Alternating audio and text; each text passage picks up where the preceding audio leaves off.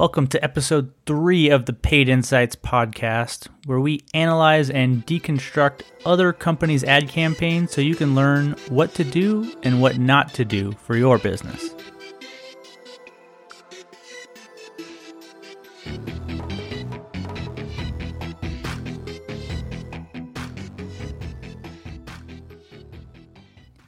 Hey, welcome back to the Paid Insights podcast.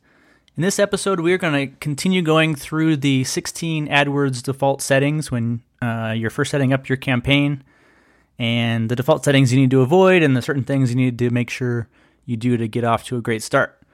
And if you didn't hear at the end of the last episode, I'm doing a giveaway. So be sure and uh, listen listen to the end to hear about the details for how to enter that. And without further ado, let's let's jump right into it. All right, so number 13 is ad creation. And when you're going through the campaign kind of creation wizard, you get to ad group creation, which is where you create your ads and pick your keywords. So for ad creation, they actually Google actually guides you somewhat in the right way and has you create at least one ad. So you should always create two ads to begin with so that you can see which one performs better. And you don't want to change, you know, you might you can make them completely different or you could just change something simple like, you know, just the headline. So then you know for sure that that's the piece that works better and then after you, you know, get some data, you can change the description line and kind of split test those two. So it, I recommend doing just a little bit at a time. That way, you know for sure what's working and what's not working. Um, you can also, if you are have ads, if you're running ads on, you know, desktop and mobile, you could create two ads that are just for desktop, and then two ads, and there's a little little box that'll say uh, mobile preferred, and check those, and they'll be more likely to show for mobile visitors. So, if you have a you know, a message that would be better suited for people on the go, I actually recommend you create four ads to begin with, two for desktop and two for mobile. So number 14 is broad match keywords. And so by default, Google tells you, you know, they, they want you to add keywords. You have to add them to be able to uh, target your ads based on what people search. And so they give you some tips that are that are misleading. They say start with 10 to 20 keywords per ad group, which you'll actually hear in the next episode. We recommend that you use one keyword per ad group. That way the search and the keyword and the ad match perfectly and you have no question as to, you know, what um what searches are triggering what keywords and you know, you might have different different intent and you'll learn all about that it's called the iceberg effect, coined by Jonathan Dane, so be sure and listen for that. It also says by default, keywords are broad matched to searches to help you capture a wider range of relevant traffic. And then Google says use match types to control this, and they give you a little little link to learn about match types. So it's true that broad match will reach a wider range of traffic, but the relevant part is where I disagree to say the least. Um, so broad match will is is the default way you add keywords. They'll they'll look normal, if you will, in the interface.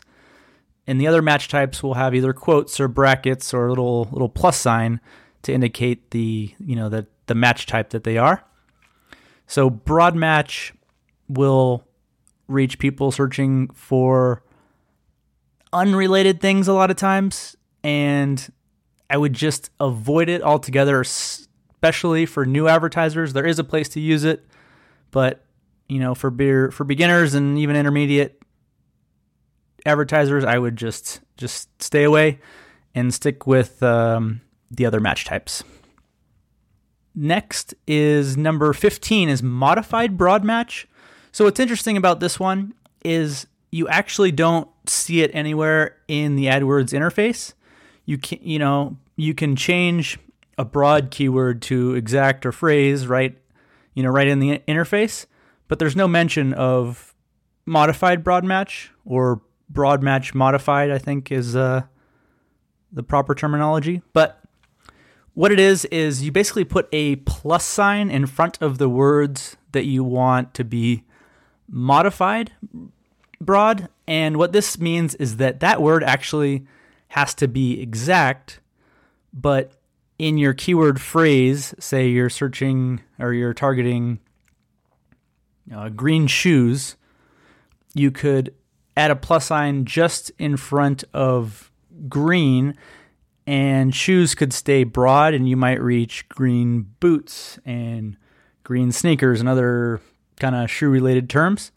Or you could put a plus sign in front of both of them, green and shoes, and then both of those words would have to be in the search, but they could be in any order, which is great because you might not always know how people are searching. So someone might, for example, type buy green boots that look like shoes or I don't know, that's a stupid example, but you get the idea. So um, it's actually really useful. It's just not mentioned anywhere in the interface, but it's it's probably one of the most useful match types, and it's definitely good to be aware of. And lastly is negative keywords. So these used to be fairly buried in the interface, and they've they've recently made them a little more, I guess, obvious that they're there. And what these do is restrict your your ads from showing up for certain searches. So I use the example of you're targeting window repair, but you're servicing homes, you know, people looking for window repair for their their house. But a lot of people might be searching for car window repair or side door window repair, which obviously is going to be an auto or vehicle related term. So you want to add those as negative keywords so that you don't waste your you know impressions and budget for people clicking on that thinking that you can service them when you when you don't. So um, keyword research is really important, and there's a lot of tools you can use to find negative keywords. And you can actually, at once your campaigns are running, you can look at the search terms report and get information on what people were actually searching for.